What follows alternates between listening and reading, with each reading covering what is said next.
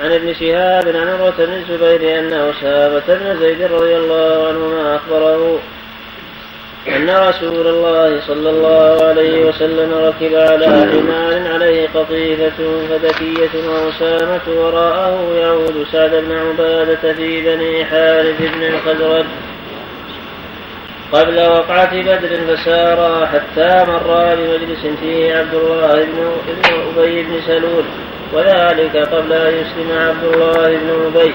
فإذا في المجلس أخلاق من المسلمين والمشركين عبدة الأوثان واليهود وفي المسلمين عبد الله بن رواحة. فلما غشيت المجلس عجالة الدابة خمر ابن أبي أنته بردائه وقال لا تغفروا علينا. فسلم رسول الله صلى الله عليه وسلم عليه. ثم وقف فنزل فدعاهم إلى الله وقرأ عليهم القرآن. اللهم صل عليه وسلم فقال له عبد الله بن أبي بن سلول أيها المرء لا أحسن مما تقول إن كان حقا فلا ترنا به بين جالسنا فمن جاءك فاقصص عليه.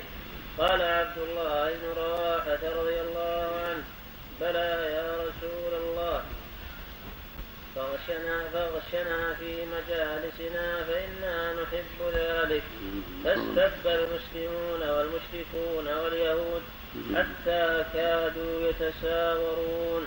ولم يزل رسول الله صلى الله عليه وسلم يخفضهم حتى سكتوا.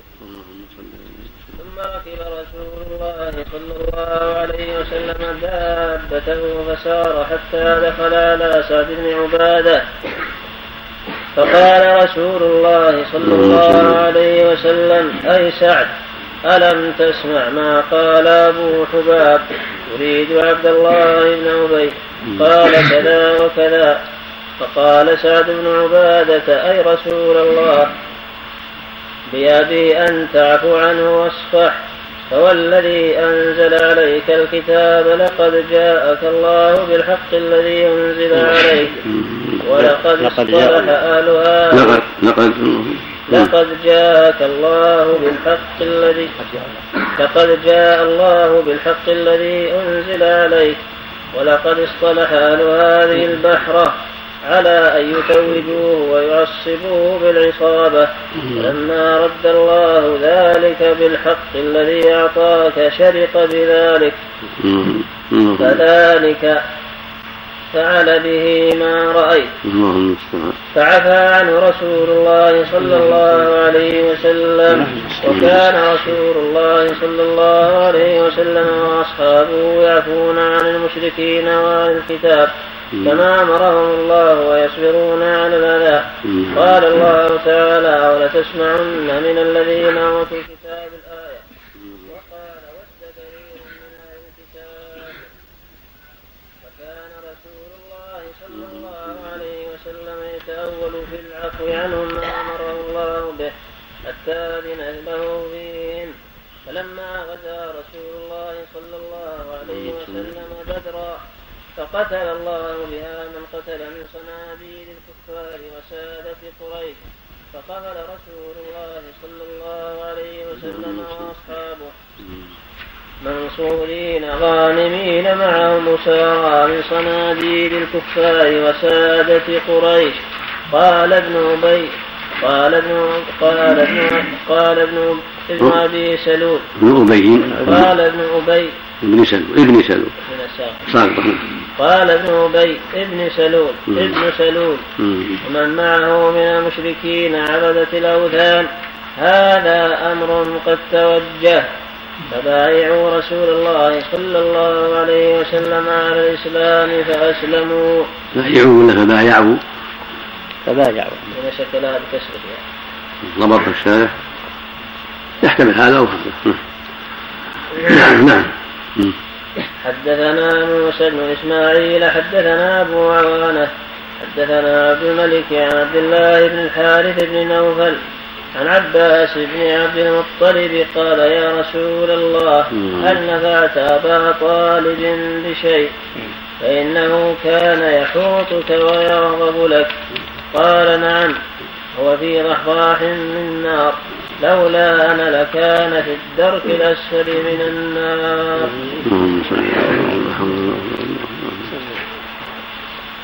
نعم. باب المعاريض ممدوحة عن الكذب. البركة وهذه قصة قصة عيادة النبي صلى الله عليه وسلم لسعد بن عبادة وما جرى في في طريقها. حديث العباس في قصة أبي طالب فيها فوائد. منها شرعية عيادة المريض وأنه يستحب رئيس المسلمين وإمامهم والعيال والكبار وغيرهم عيادة المرضى وأن هذا ليس خاصا بعامة الناس بل شرعية عيادة المرضى عامة للجميع للرؤساء وغيرهم. ولهذا كان صلى الله عليه وسلم يعود المرضى عليه الصلاة والسلام. ولا يخفى ما في عيادة الكبار للمرضى من الفوائد الكبيرة والمصالح العامة. ويدل هذا على حسن خلقه وعلى تواضعه عليه الصلاة والسلام وأنه يؤلف بكلامه وفعاله عليه الصلاة والسلام. وهو من الفوائد الدعوة إلى الله في المناسبات ولو في الطريق إذا ذهب إلى جهة إذا وجد مكانا مناسبا أو مجتمعا مناسبا نزل من دابته أو من سيارته في الوقت الحاضر نزل ودعا إلى الله ثم عاد إلى حاجته. هذا الرسول صلى الله عليه وسلم ذهب إلى سعد قبل بدر قبل غزوة بدر. يعوده وهو مريض. فلما مر على مجلس فيه عبد الله بن أبي بن سلول ومعه جماعة من اليهود ومن عبدة الأوثان وفيه جماعة من المسلمين فالمجلس مختلف. فلما رآه فلما غشت المجلس عجاجة الدابة لأن كان على حمار ومعه رديفه أسامة عليه الصلاة والسلام. هذا يدل على تواضع ركوب الحمار مع الرداف عليه كما فعل في قصة معاذ كله دليل على تواضع وعلى جواز الرداف على الدابة. فلما غشيت العجاجة عجاجة الدابة يعني غبارها المجلس وضع عبد الله بن أبي رداءه على أنفه وقال لا تغبروا علينا. فنزل النبي صلى الله عليه وسلم من دابته ووقف عليهم ودعاهم إلى الله وتلا عليهم القرآن عليه الصلاة والسلام لأنه فيه لأن فيهم ناسا من اليهود ومن المشركين. فقال ابن أبي لا أحسن مما تقول إن كان إن كان صدقا فلا تؤذنا به في مجالسنا. فمن جاءك في مجلس في محلك فاقصص عليه. وكان هذا من خبثه وكفره وضلاله. وما في قلبه من البلاء. فقال عبد الله بن رواحة وهو من خيرة الأنصار رضي الله عنه فقتل يوم مؤتة أحد الأمراء. قال بلى يا رسول الله إننا نحب أن تغشانا في مجالسنا. فعند ذلك ثار أصحاب عبد الله ينصرون عبد الله بن أبي وثار المسلمون ينصرون عبد الله بن رواحة وكادوا أن يقتتلوا فقد جعل النبي يسكتهم ويهدئهم ويخفضهم حتى هدأوا وسكتوا عليه الصلاة والسلام. ثم ركب دابته. فتوجه إلى سعد بن عبادة الخزرجي سيد الخزرج رضي الله عنه. فلما دخل عليه واستقر به المكان عنده قال ألم ألم تفعل ألم تعلم ما فعل أبو الحباب هذا الشاهد كناه وهو كان في الكناه بأبي الحباب. وكان أبا طالب بأبي طالب. هذا في جواز تثنية الكافر وأن يكنى بكنيته معروفة. وإن كانت الكنى فيها بعض المدح وبعض المجاملة لكن فعله النبي صلى الله عليه وسلم لأنه مشهور بذلك ولما فيه من المجاملة للأنصار. ولما فيه أيضا من التأليف وتهدئة الفتن. فقال سعد أي رسول الله إن الرجل قد كاد أصحاب هذه القرية يغلف عليهم ويعصبوه العصابة ويجعله ملكا على المدينة.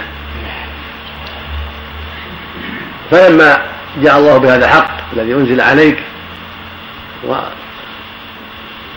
وهاجرت إلى المدينة عليه الصلاة والسلام شرق بهذا الأمر لأنه فاته أن يولى ويملك فشرق بالحق بسبب ما حصل له من من الحرمان بما قد أراد قومه أن يولوه عليهم ويرأسوه عليهم. فلهذا أصابته المصيبة يعني أصابه هذا الحسد وهذا الشر وهذا البلاء لأنك صرت سببا لحرمانه من الرياسة فلم يزل في بلاه وشره نسأل الله العافية. فصفى عنه قال له سعد فاعف عنه يا رسول الله فعفى عنه وصفح عنه عليه الصلاة والسلام. وهكذا كان المسلمون قبل أن يمروا بالقتال يصفحون ويعفون عما يقع من الأذى من قريش وغيرهم. كما قال الله جل وعلا تبلون في أموالكم وأنفسكم ولا تسمعن من الذين أوتوا من قبلكم ومن الذين أشركوا أذى كثيرا وإن تصبروا وتتقوا فإن ذلك من عزم الأمور. قال فاعف عنه واصفح إن الله يحب المحسنين. فصفح عليه الصلاة والسلام. وعفى عن عبد الله فلما وقعت بدر ونصر الله ونصر الله المسلمين وقدموا إلى المدينة ومعهم الأسارى من صناديد قريش اشتد ذلك على عبد الله بن أبي وأصحابه. وقال قال المشركون عبد الله بن أبي وأشباهه هذا أمر قد توجه. يعني قد نصر وأيد محمد عليه الصلاة والسلام. وتوجه هذا الأمر إلى العزة والنصرة. فلو بايعناه فبايعوا النبي صلى الله عليه وسلم وأظهروا الإسلام كذبا وزورا ونفاقا. ولم يزل عبد الله في نفاقه طيلة حياته حتى مات في سنة عشر في آخر حياة النبي صلى الله عليه وسلم على نفاقه وشره. فأراد النبي صلى الله عليه وسلم أن يتألف جماعته ورجاء أن ينفعه الله بصلاته عليه وإلباسه قميصه فطلب عبد الله بن عبد الله بن أبي ولد عبد الله بن صالح ولده من الصلح والأخيار. فطلب من النبي صلى الله عليه وسلم قميصا يكفن فيه لعل الله ينفعه بهذا القميص. وصلى عليه وراد يصلي وطلب منه أن يصلي عليه عليه الصلاة والسلام فأعطاه القميص وألبسه إياه وصلى عليه. وقال لو اعلم أنه تنفعه زيادة على سبعين مرة لاستغفرت له وأكثر من ذلك. عليه الصلاة والسلام. فأنزل الله بأبدى ذلك ولا تصلي على أحد من مات أبدا ولا تقم على قبره. فانتهى الأمر. صار المنافق لا يصلى عليه. وهكذا الكافر لا يصلى عليه. والمقصود من هذا كله الدلالة على حرصه على التأليف عليه الصلاة والسلام ورغبته في أن يؤلف بين المسلمين وصناديد الكفر لعلهم يهتدون لعلهم يرجعون إلى الصواب. وفيه الفائده في كنية الكافر قال أبو الحباب كذا يقول العباس ماذا نفعت به عمك أبا طالب فكناه وأقره النبي صلى الله عليه وسلم. لأنه كان يحميك ويغضب لك. قال كان في في في في دركات النار غمرات النار فصار في ضحضاح من النار. يعني بشفاعته له عليه الصلاة والسلام. قلت لولا أنا لكان في الدكه من النار يحتمل أن هذا كان قبل أن ينهى عن مثل هذه العبارة لولا أنا ويحتمل ان هذا يدل على الجواز ولكن استعمال لولا الله ثم فلان لك هذا هو الأولى. أما لو قال أما ان يقال لولا لولا الله وفلان هذا لا يجوز لما فيه من التشريك بالواو. ولهذا قال لا تقولوا ما شاء الله وشاء فلان ولا تقولوا ما شاء الله ثم شاء فلان. أما لولا أن لكان كذا لولا فلان لكان كذا قد جاء ابن عباس ما يدل على النهي عن ذلك وأن الأولى أن يقال لولا الله ثم فلان.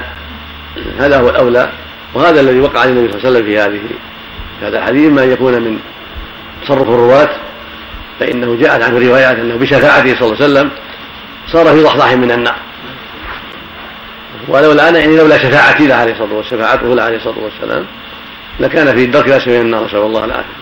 لأنه عرف الحق وعرف ما جاء به صلى الله عليه وسلم ولكن حمله حب قومه وكراهته يسب قومه على أن مات على دين قومه. يعني أبا طالب نسأل الله العافية. نعم.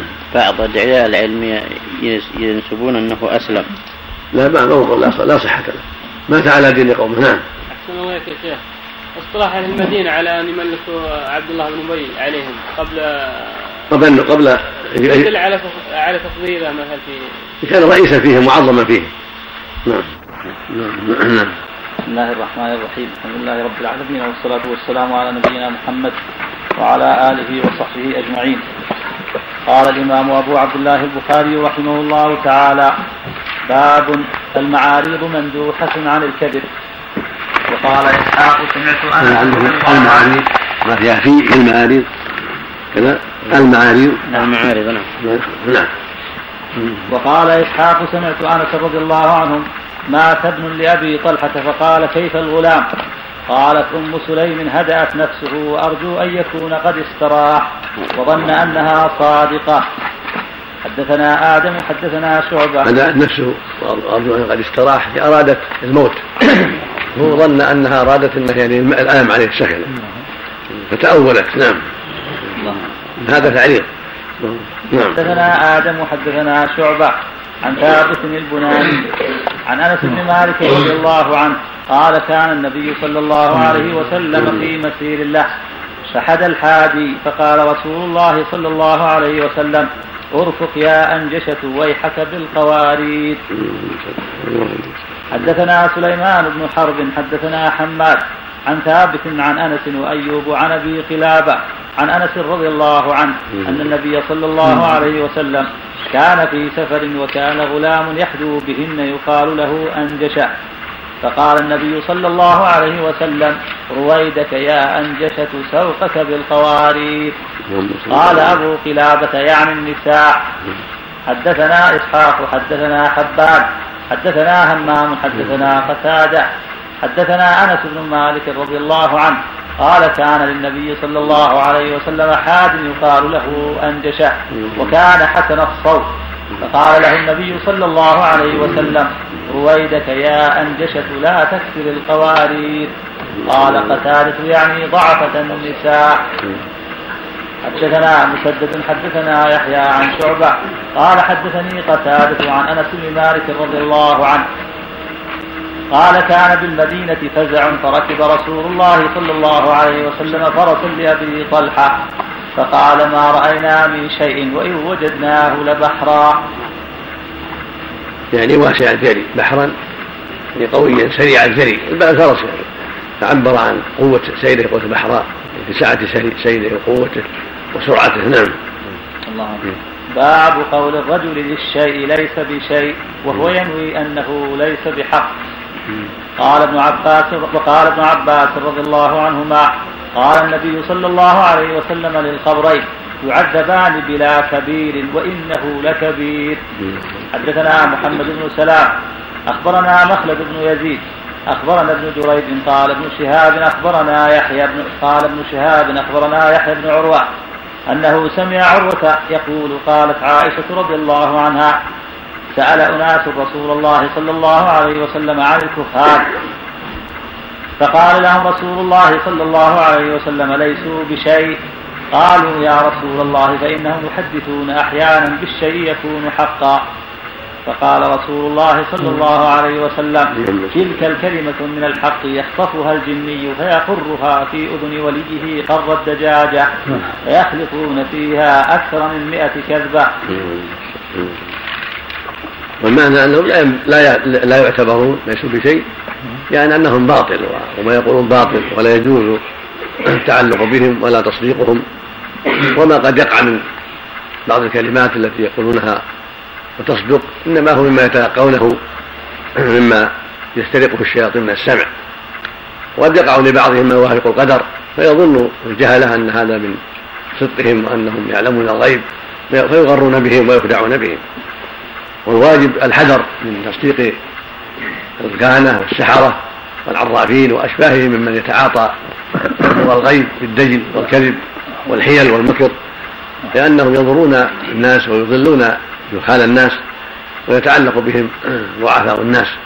ولهذا حذر منهم عليه الصلاة والسلام. قال من أتى عرافا فسأله عن شيء تقبل له صلاة أربعين يوما.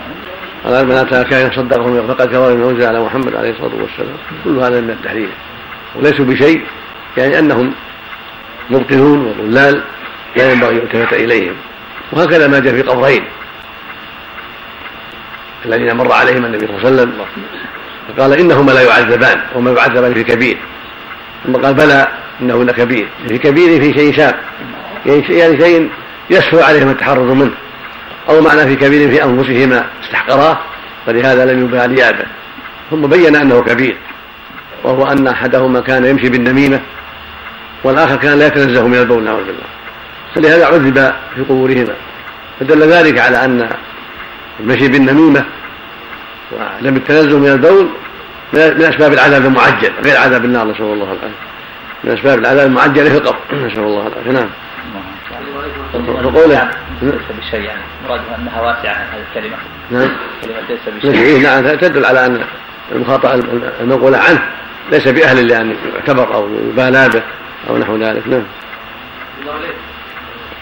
المعاريف هذه يعتقدها بعض الناس هذه المصالح الخاصه المعارف فيها مندوح عن الكذب وهو أن يأتي بكلمة تسد الباب ولا يحصل بها كذب ولكن قد يفهم منها غير المطلوب لأنه لا يريد أن يكذب يتحرج أن يكذب فيأتي بكلمة لا تعتبر كذبا ويعتبر بها قد تخلص إذا كان ليس بظالم إذا كان ليس بظالم بل مظلوم أو ليس ظالما ولا مظلوما هذا لا بأس. أما إذا كان ظالما ينفعه التأويل. مثل ما قال النبي صلى الله عليه وسلم اليمين على نية المستحلف. اللفظ الآخر يمينك على ما وصدك به صاحبك رواه مسلم. إذا كان ظالما لا ينفع ما ينفعه التأويل بل هو مؤاخذ بما فلو قال مثلا يدعي عليه إنسان يقول أن عندك لي ألف ريال أو مئة ريال أو أكثر أو أقل ثمن كذا أو ثمن كذا أو قرض. ثم حلف وتأول في حلفه. قال والله ما عندي لك شيء يعني شيء أكثر من هذا يتأول شيء أكثر من هذا. أو شيء أو ما عندي لك شيء يعني صفة كذا وصفة كذا يتأول ما ينفعه التأويل. يسمى تسمى يمينه غموسا لأنه ظالم في هذا في هذا التأويل ما ينفعه التأويل.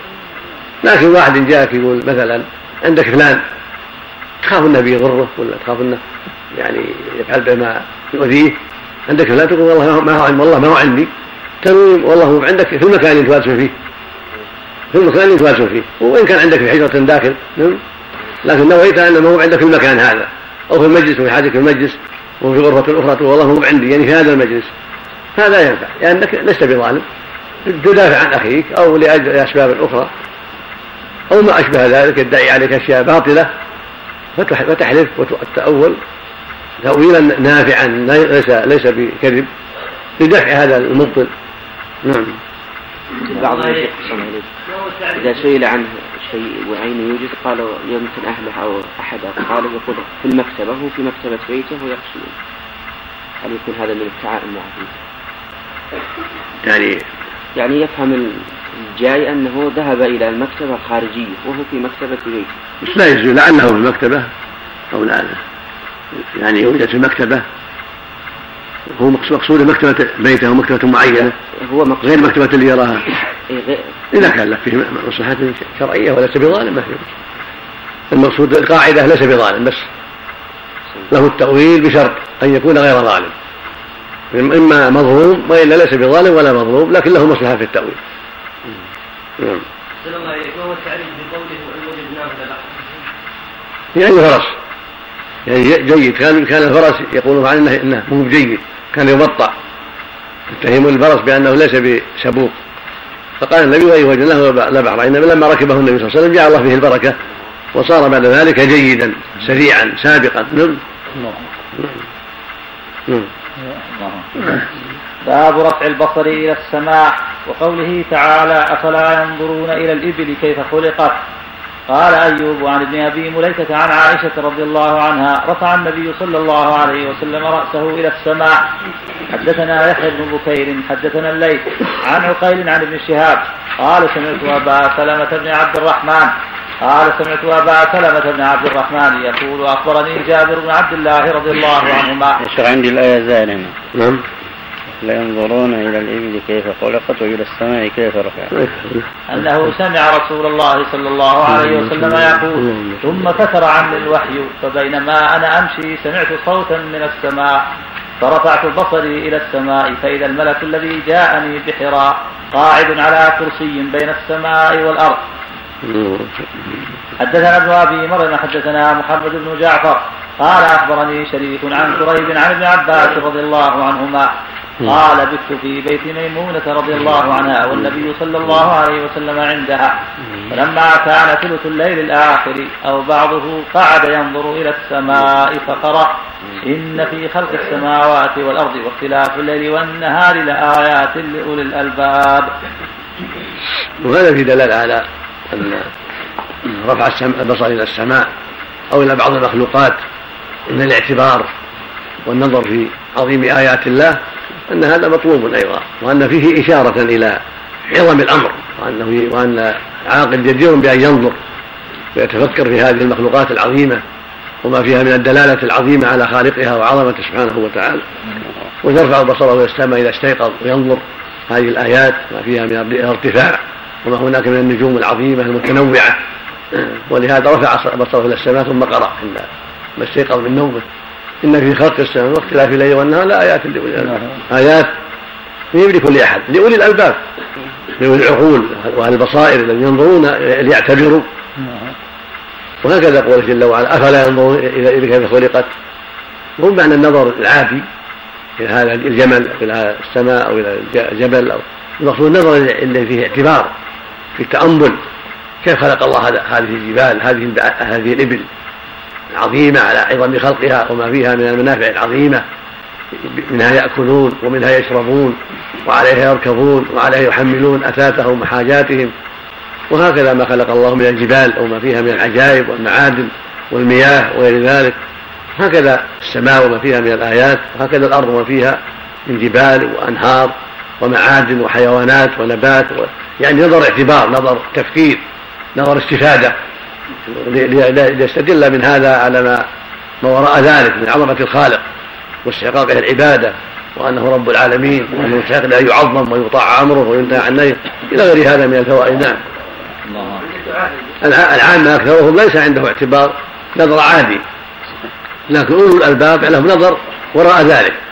يستفيدوا ويعرفوا عظمة ربهم ويحتجوا بذلك على أنه مستحق لأن يعبد سبحانه وتعالى وأن هذه المخلوقات لم توجد عبثا ولا سدى وأن لها حكمة والذي خلقها له حكمة وأنه قادر على كل شيء سبحانه وتعالى. نعم. لا الدعاء فيه التفصيل. الدعاء فيه التفصيل. كان في الصلاة يطرح بصره وإن كان في غير الصلاة فالأمر واسع. نعم. الله. باب من نكت العود في الماء والطين. حدثنا مسدد حدثنا يحيى. السماء ويدعو. في الصلاة لا لا لا بغير لا بأس. نعم. حدثنا مسدد حدثنا يحيى عن عثمان بن غياث حدثنا أبو عثمان عن أبي موسى رضي الله عنه. يعني إشارة إلى أن المدعو خوف سبحانه وتعالى. نعم. عن أبي موسى رضي الله عنه أنه كان مع النبي صلى الله عليه وسلم في حائط من حيطان المدينة. باب باب نعم باب من نكت العود في الماء والطين. نعم. حدثنا مسدد حدثنا يحيى عن عثمان بن غياث حدثنا أبو عثمان عن أبي موسى رضي الله عنه أنه كان مع النبي صلى الله عليه وسلم في حائط من حيطان المدينة. وفي يد النبي صلى الله عليه وسلم عود يضرب به بين الماء والطين. فجاء رجل يستفتح فقال النبي صلى الله عليه وسلم افتح له وبشره بالجنة.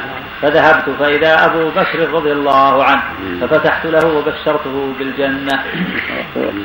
ثم استفتح رجل آخر فقال افتح له وبشره بالجنة. فإذا عمر رضي الله عنه ففتحت له وبشرته بالجنة. ثم استفتح رجل آخر وكان متكئا فجلس فقال افتح وبشره بالجنة على بلوى تصيبه أو تكون. فذهبت فإذا عثمان رضي الله عنه. ففتحت له وبشرته بالجنة فأخبرته بالذي قال. قال الله المستعان. أبي موسى. نعم. نعم. باب الرجل ينكث الشيء بيده في الأرض. قال الشارع هذا.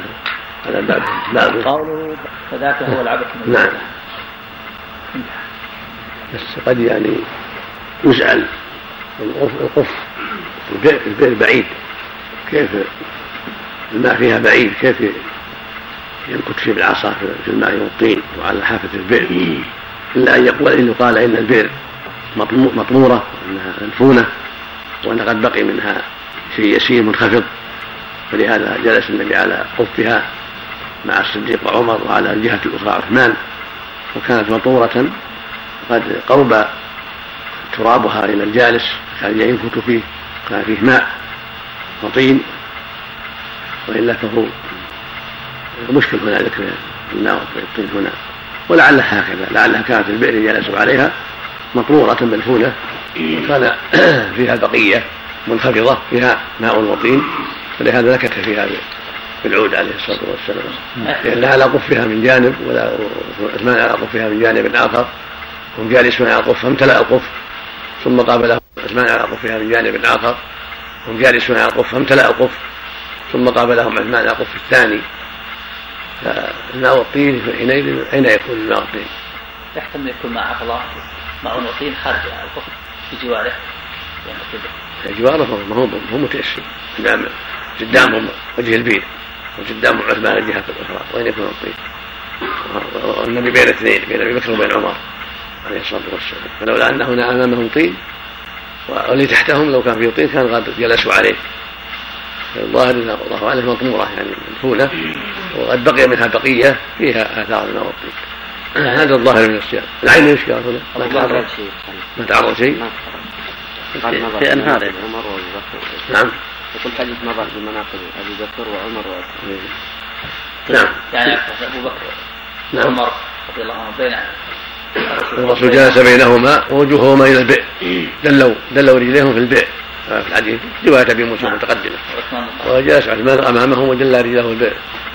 كما في الحديث الصحيح كما تقدم. في بعض نعم. في بعض الجهات يمشي نهر مثلا وفيه ماء وطين نهر وفيه طين هذا غير هذه بئر بئر محدودة. في برك صغار أيضا. هذه بئر محدودة بارك الله فيكم ما هي بانهار بئر بئر جلسوا عليه. نعم. البرك الصغار. نعم. الله. باب الرجل ينكث الشيء بيده في الأرض. حدثنا محمد بن بشار. حدثنا ابن أبي عدي عن شعبة عن سليمان ومنصور عن عن سعد بن أبي عبيدة عن أبي عبد الرحمن السلمي عن علي رضي الله عنه. عن سعد بن أبي عبيدة؟ يعني عن منصور عن سعد بن أبي عبيد عن ابن أبي عبيد؟ ابن أبي عبيد؟ عن سعد بن عبيدة. نعم. عن سعد بن عبيدة. مستقيم نعم. ومنصور عن سعد بن عبيدة عن أبي عبد الرحمن السلمي عن علي رضي الله عنه. قال كنا مع النبي صلى الله عليه وسلم في جنازة فجعل ينكت الأرض بعود. فقال ليس منكم من أحد إلا وقد فرغ من مقعده من الجنة والنار. عن أبي عبد الرحمن. عن أبي عبد الرحمن السلمي عن علي رضي الله عنه نعم. قال كنا مع النبي صلى الله عليه وسلم في جنازة فجعل ينكث الأرض بعود فقال ليس منكم من أحد إلا وقد فرغ من مقعده من الجنة والنار. فقالوا أفلا نتكل؟ قال اعملوا فكل ميسر. اللهم صل اما من أعطى واتقى الآية. باب التكبير والتسبيح عند التعجب. بارك اللهم صل قال الإمام أبو عبد الله البخاري رحمه الله تعالى باب التكبير والتسبيح عند التعجب. حدثنا أبو اليمان أخبرنا صاحب عن الزهري حدثتني هند بنت الحارث أن أم سلمة رضي الله عنها قالت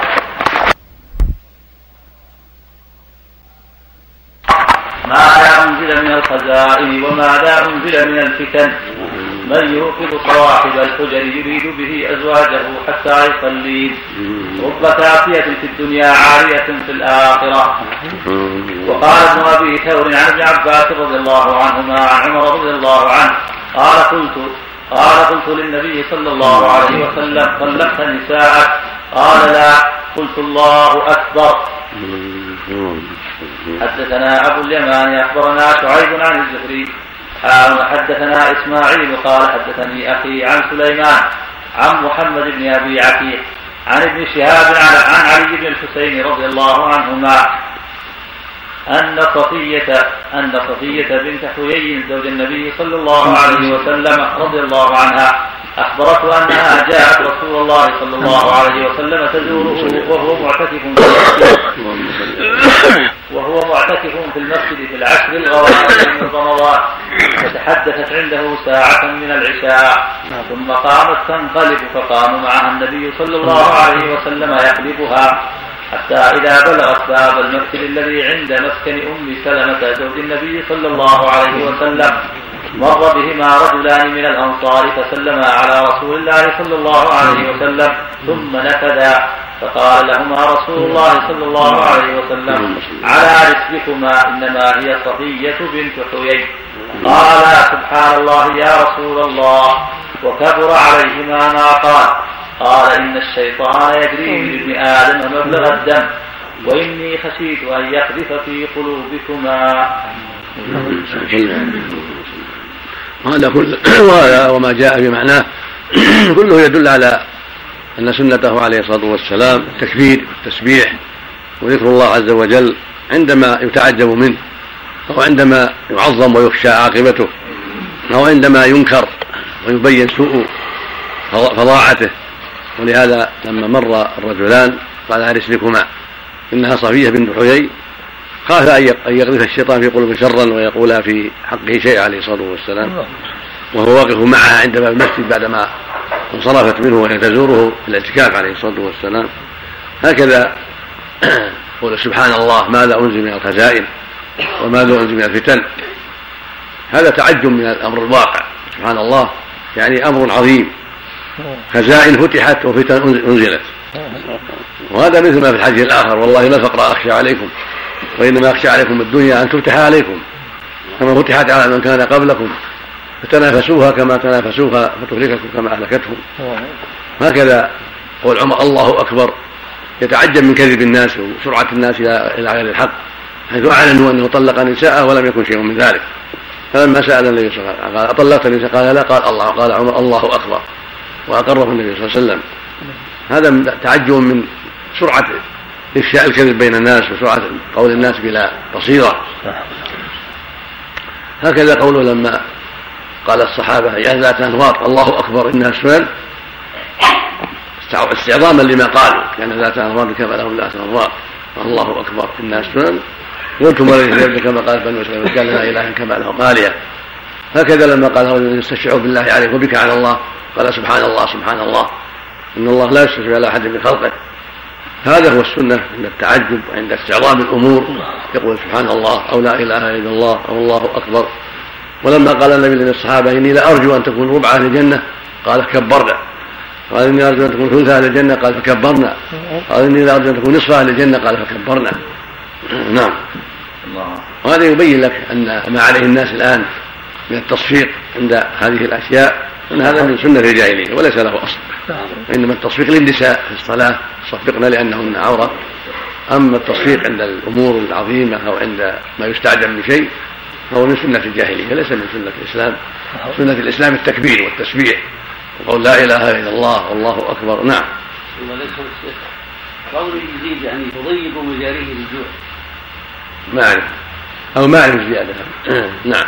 لكن الكاسيات العاريات قصد عاريات. رب كاسية في الدنيا عارية في الآخرة هذا ما قال العلماء كاسية في الدنيا من الشكر عارية من الثواب أو كاسية كسوة لا تستر رقتها أو قصرها عارية في الآخرة عقوبة لها على ذلك مثل ما في الحديث الآخر.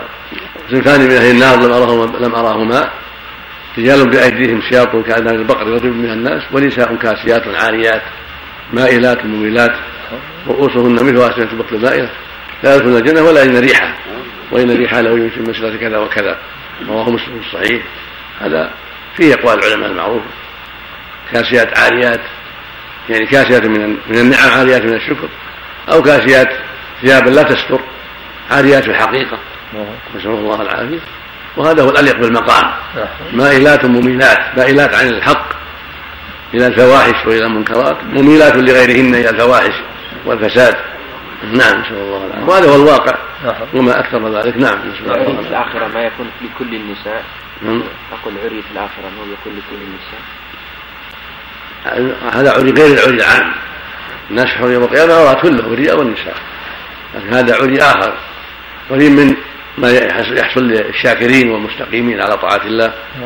من الثواب الجزيل والفوائد العظيمة والغرف العالية ونحو ذلك. نعم. عارية وصف نعم. أقول عارية وصف وصف نعم.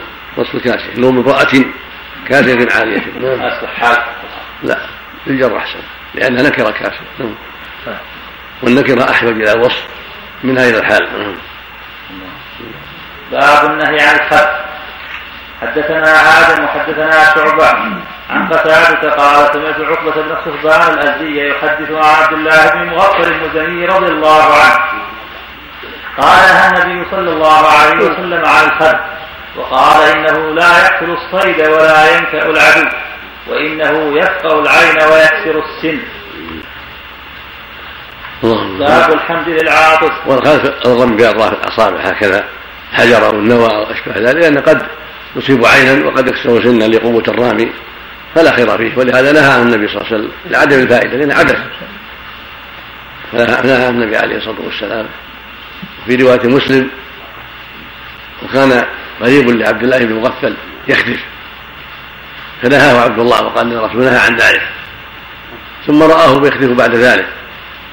فقال لا أخبرك أن الرسول نهى عن هذا ثم تعود فتخدش لا كلمتك أبدا. فغضب عليه وتوعده بأنه يهجره أبدا من شدة غضبه عليه. لما أخبره أن الرسول نهى عن هذا ثم عاد. نعم. اللهم نعم الإنسان ليس عنده أحد نعم. نعم. إذا كان الإنسان وحده ما عنده أحد. ولو وحده لا يخلف يشتغل بشيء آخر يقرأ يشتغل بحاجة بيته. لا لا يخلف إن المنهيات منهي عنها مطلقة سواء مفردا أو مع الناس. نعم. ما ورد شيخ بالحد قد قد يصيب عينه ويخلص انه ما في روايه بالحذف نعم. ما في رواية بالحذف لا الحذف في بخارة نعم. نعم. لا في روايه ذكر روايه في الهاء مهمله ذكر الشاعر شيء. بفتح المعجمة وسكون الدال المهملة بعد الفتح نعم. ما نعرف إلا الخاص. بالخاء نعم نعم. باب الحمد للعاطف حدثنا محمد بن كثير. حدثنا سفيان حدثنا سليمان. عن أنس بن مالك رضي الله عنه. قال عطس رجلان عند النبي صلى الله عليه وسلم فشمت أحدهما ولم يشمت الآخر. فقيل له فقال هذا حمد الله وهذا لم يحمد الله. وهذا هو السنة من باب التأديب من باب التأديب حتى ينتبه مرة أخرى. فإذا حمد الله يقال يرحمك الله هذا التشميت وهو يقول يهديكم الله ويصلح بالكم وإذا سكت يسكت عنه. لا يقال له شيء لأنه ترك المشروع فلا يشمت. لكن هل ينبه إذا كان يظن أنه جاهل أو يذكر كان ناسيا؟ هذا محل نظر. لأن الرسول صلى الله عليه وسلم ما نبه ما قال له ما أحمد الله أو لماذا لم تحمد الله؟ وكأنه الله أعلم لأنه أمر معلوم. قد استقر عند الصحابة وعرفوه. فلهذا ترك تشميته. فلما قال يا رسول الله إنك شمت فلان ولم تشمتني. قال إنه حمد الله وإنك لم تحمد الله. لكن على حسب القواعد الشرعية المعروفة من الشرع. ينبغي تنبيهه إذا كان جاهلا ينبغي يعلم. قال له إن سنة للعاطف ان يحمد الله. لأن قد يكون جاهلا ولا سيما في هذا العصر. الذي غلب فيه الجهل بامور الشريعة. فيقال له إن السنة لمن حمد الله لمن عطس يقول الحمد لله. والسنة لمن سمعه يقول له يرحمك الله. وهو يقول عند بعد ذلك يهديكم الله ويصلح بالكم من باب التعليم من باب التعاون على البر والتقوى. من باب النصيحة. نعم. الله. والتشميت أحسن الله إليك. يجب على كل من سمع. يقول النبي صلى الله عليه وسلم كان حقا على كل من سمع. كان حقا على كل من سمع. هكذا الرواية نعم. الوجوب محل نظر. سنة مؤكدة. نعم. والوجوب والقول بالوجوب قول قوي. نعم. نعم. باب تشميت العاطس إذا حمد الله. نعم. فيه أبو هريرة رضي الله عنه. نعم. حدثنا سليمان بن حرب حدثنا شعبة. الأول عمل اللي قرأت الأخير. نعم. لم يقرأ ولا آخر ما قرأ نعم. عن أنس نعم. نعم. حدثنا سليمان بن حرب حدثنا شعبة عن الأشعث بن سليم قال سمعت معاوية بن قال سمعت معاوية بن سويد بن مقرن عن البراء رضي الله عنه قال أمرنا النبي صلى الله عليه وسلم بسبع ونهانا عن سبع. أمرنا بعيادة المريض واتباع الجنازة وتشميت العاطف. وإجابة الداعي ورد السلام ونظر ونصر المظلوم وابرار المقسم ونهانا عن سبع عن خاتم الذهب أو قال حلقة الذهب وعن لبس الحرير والديباج والسندس والمياثر اللهم صل على وسلم والشاهد من هذا قوله.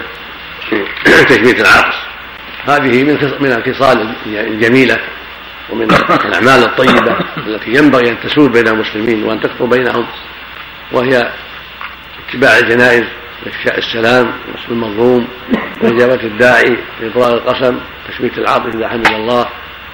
هذه امور ينبغي أن تكون فاشة بين المسلمين لما فيها من الخير العظيم ولما فيها من تأليف القلوب فإن عيادة المرضى واتباع الجنائز فيه خير عظيم ومصالح جمة في الدين والدنيا.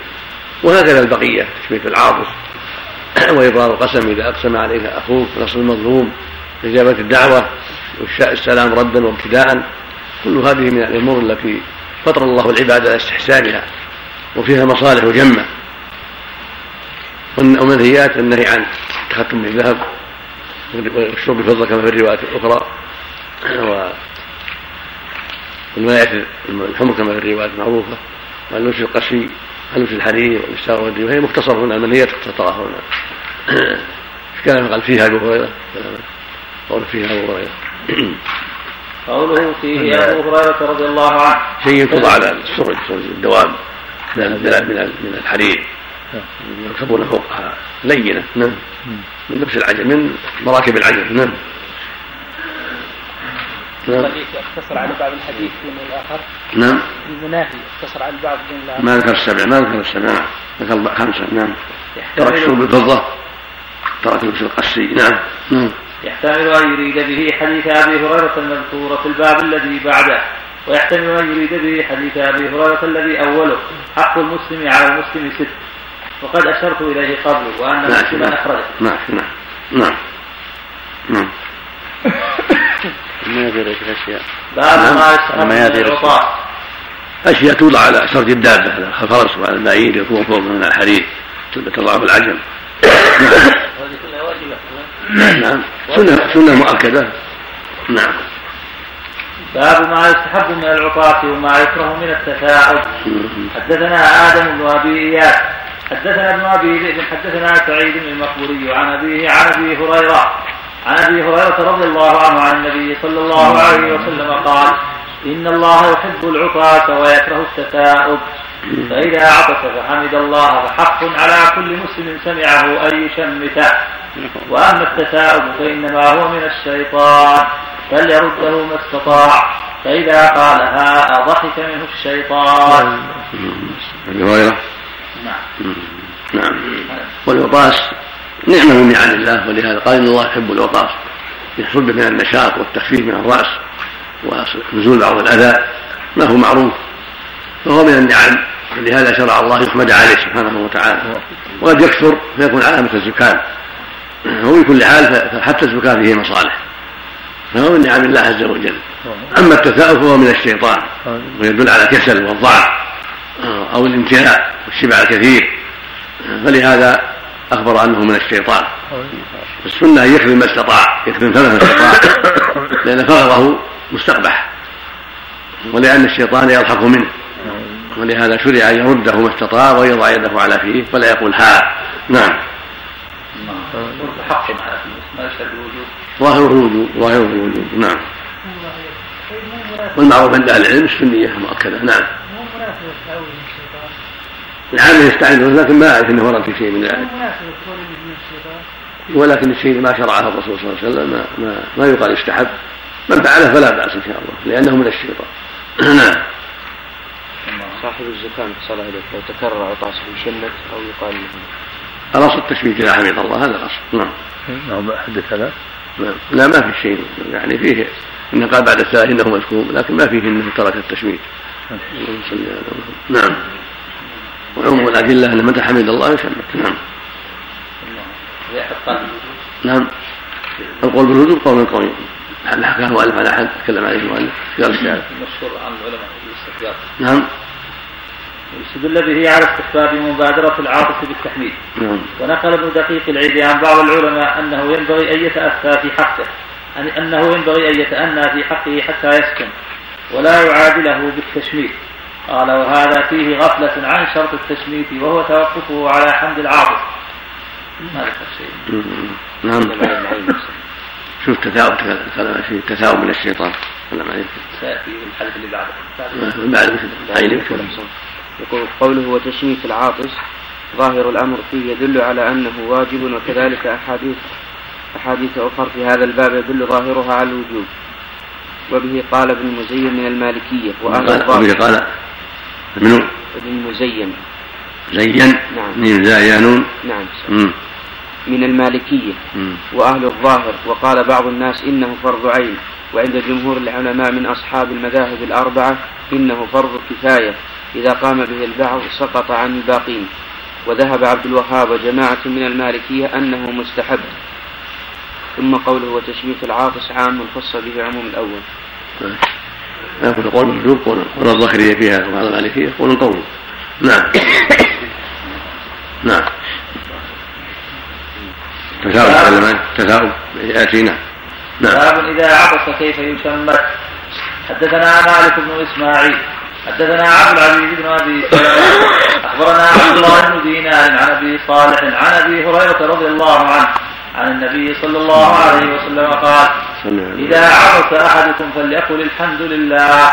وليقل له أخوه أو صاحبه يرحمك الله. فإذا قال له يرحمك الله فليقل يهديكم الله ويصلح بالكم. هريرة نعم. نعم. نعم. باب لا يشمت العاطس إذا لم يحمد الله. اللهم نعم حدثنا آدم بن أبي إياس حدثنا شعبة حدثنا سليمان الشيبي. قال سمعت أنس رضي الله عنه يقول عطس رجلان عند النبي صلى الله عليه وسلم. فشمت أحدهما ولم يشمت الآخر. فقال الرجل يا رسول الله شمت هذا ولم تشمت لي. قال إن هذا حمد الله ولم تحمد الله. باب إذا تثاءب فليضع يده على فيه. حدثنا عاصم بن علي حدثنا, حدثنا ابن أبي ذئب. عن سعيد المقبوري عن عن أبي هريرة رضي الله عنه. عن النبي صلى الله عليه وسلم قال إن الله يحب العطاة ويكره التثاؤب فإذا عطس أحدكم وحمد الله كان حقا على كل مسلم سمعه أن يقول له يرحمك الله. وأما التثاؤب فإنما هو من الشيطان. فإذا تثاءب أحدكم فليرده ما استطاع. فإن أحدكم إذا تثاءب ضحك منه الشيطان. تكلم عن التثاؤب تكلم عن نعم. قوله وأما التثاؤب فإنما هو من الشيطان. قال ابن بطال إضافة التثاؤب إلى الشيطان بمعنى إضافة الرضا والإرادة. أي أن الشيطان يحب أن يرى الإنسان متثائبا لأنها حالة تتغير فيها صورته فيضحك منه. لا أن المراد أن الشيطان فعل التثاؤب وقال ابن العربي قد بينا أن كل فعل مكروه نسبه الشرع إلى الشيطان لأنه واسطته وأن كل فعل حسن نسبه الشرع إلى الملك لأنه واسطته. قال وأما التثاؤب من الامتلاء وينشأ عنه التكاسل وذلك بواسطة الشيطان والعطاس من تقليل الغذاء وينشأ عنه النشاط وذلك بواسطة الملك. وقال النووي أضيف التثاؤب إلى الشيطان. وقال النووي نعم. أضيف التثاؤب إلى الشيطان لأنه يدعو إلى الشهوات إذ يكون عن ثقل البدن واسترخائه وامتلائه والمراد التحذير من السبب الذي يتولد منه ذلك وهو التوسع في المأكل. قوله فإذا تثاءب أحدكم فليرده ما استطاع أي يأخذ في أسباب رده وليس المراد به أنه يملك دفعه لأن الذي وقع لا يرد حقيقة. وقيل معنى إذا تثاءب إذا أراد أن يتثاءب وجوز الكرماني أن يكون الماضي فيه بمعنى المضارع قوله فإن أحدكم إذا تثاءب ضحك منه الشيطان. في رواية ابن عبدان فإذا قال آه ضحك منه الشيطان. وفي حديث أبي سعيد فإن الشيطان يدخل. وفي لفظ الله فإذا تثاءب أحدكم في الصلاة فليكتب ما استطاع فإن الشيطان يدخل. هكذا قيده بحالة الصلاة. وكذا أخرجه الترمذي من طريق العلاء بن عبد الرحمن. عن أبيه عن أبي هريرة رضي الله عنه بلفظ التثاؤب في الصلاة من الشيطان. فإذا تثاءب أحدكم فليكذب ما استطاع. وللترمذي والنسائي من طريق محمد بن عبدان عن سعيد المقبوري عن أبي هريرة رضي الله عنه نحوه. ورواه ابن ماجه من طريق عبد الله بن سعيد المقبوري عن أبيه بلفظ إذا تثاءب أحدكم فليضع يده على فيه ولا يعوي فإن الشيطان يضحك منه. قال شيخنا في شرح الترمذي أكثر روايات الصحيحين فيها إطلاق التثاؤب ووقع في الرواية الأخرى ووقع في الرواية الأخرى تقييده بحالة الصلاة فيحتمل أن يحمل المطلق على المقيد وللشيطان غرض قوي في التشويش على المصلي في صلاته ويحتمل أن تكون كراهته في الصلاة أشد ولا يلزم ولا يلزم من ذلك ألا يكره في غير حالة الصلاة. وقد قال بعضهم إن المطلق إنما يحمل على المقيد في الأمر لا في النهي ويؤيد كراهته مطلقا كونه ويؤيد كراهته مطلقا كونه من الشيطان. وبذلك صرح النووي, النووي. قال ابن العربي ينبغي كرم التثاؤب في كل حال وإنما خص الصلاة لأنها أولى الأحوال بدفعه لما فيه من من الخروج عن اعتدال الهيئة وإعوجاج الخلقة وأما قوله في رواية أبي سعيد في ابن ماجه ولا يعوي فإنه بالعين المهملة شبه التثاؤب الذي يسترسل معه بعواء, بعواء الكلب بعواء الكلب تنفيرا عنه واستقباحا له. فإن الكلب يرفع رأسه ويفتح فاه ويعوي. وأما المتثائب والمتثائب إذا أغرق في التثاؤب شابه. ومن هنا تظهر النكتة في كونه يضحك منه. لأنه صيره ملعبة له بتشويه خلقه في تلك الحالة. وأما قوله في رواية مسلم فإن الشيطان يدخل فيحتمل أن يراد به الدخول حقيقة وهو وإن كان يجري من الإنسان مجرى الدم لكنه لا يتمكن منه ما دام ذاكرا لله تعالى. والمتثائب في تلك الحالة والمتثائب في تلك الحالة غير ذاكر فيتمكن الشيطان من الدخول فيه حقيقة. ويحتمل أن يكون أصلح الدخول وأراد التمكن منه لأن من شأن من دخل في شيء أن يكون متمكنا منه. وأما الأمر بوضع اليد على الفم فيتناول ما إذا انفتح بالتثاؤب فيغطى بالكف ونحوه. وأما إذا كان منطبقا وما, وما إذا كان منطبقا حفظا له على الانفتاح بسبب ذلك. وفي معنى وضع اليد على الفم وضع الثوب ونحوه مما يحصل ذلك المقصود وإنما تتعين اليد إذا لم يرتد التثاؤب إذا لم يرتد التثاؤب بدونها ولا فرق في هذا الأمر بين المصلي وغيره بل يتأكد في حال الصلاة كما تقدم. ويستثنى ذلك من النهي عن وضع المصلي يده على فمه ومما يؤمر به المتكائب إذا كان في الصلاة أن يمسك عن القراءة حتى يذهب عنه لئلا يتغير لفظ قراءته. وأخرج ابن أبي شيبة نحو ذلك عن مجاهد وعكرمة والتابعين مشهورين ومن الخصائص النبوية. ما أخرجه ابن أبي شيبة والبخاري في التاريخ من مرسل يزيد بن الأصم.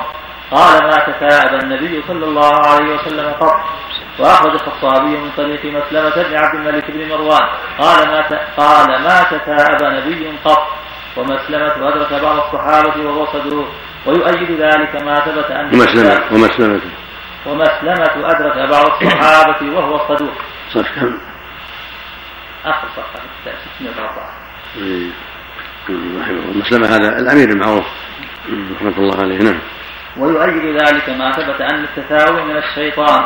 ووقع في الشفاء ووقع في الشفاء لابن سبع أنه صلى الله عليه وسلم كان لا يتمطى لأنه من الشيطان والله أعلم. في نظر. أول المرسلات فيها نظر؟ لأن التثاؤب من طبيعة الإنسان ومن صفاته الغالبة.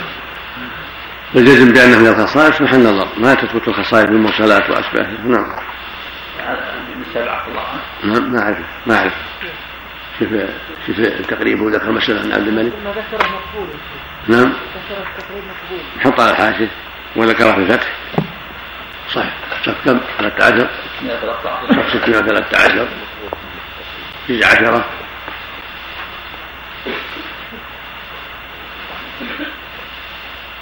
نعم. إنه صدوق. وقد أدرك بعض الصحابة. عنه وقد أدرك بعض الصحابة.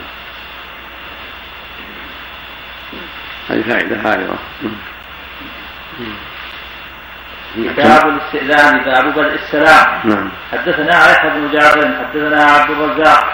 عن معمر عن همام عن أبي هريرة رضي الله عنه. عن النبي صلى الله عليه وسلم قال خلق الله آدم على صورته طوله ستون ذراعا فلما خلقه قال اذهب فسلم على أولئك النفر من الملائكة جلوس.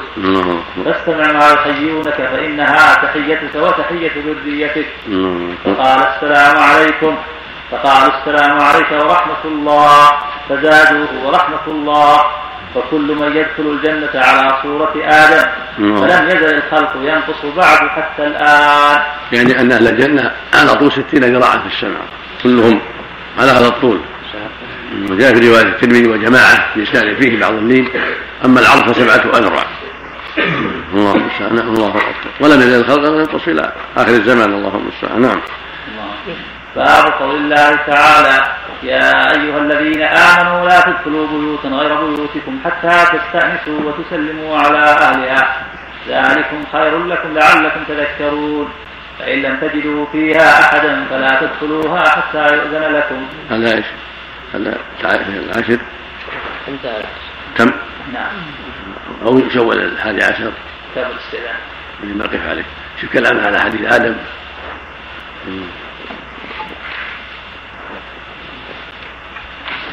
لو خلق خلق آدم على صورته هذا معنى معنى العين. ها؟ هذا معنى العين كلام العين على صورة فتح هذا في قوله على صورته في آخر السادس العاشر. هذا أول. على صورته ها؟ الحديث على صورة هذا أول الحادي عشر يقف عليه يأتي الكلام سم نعم.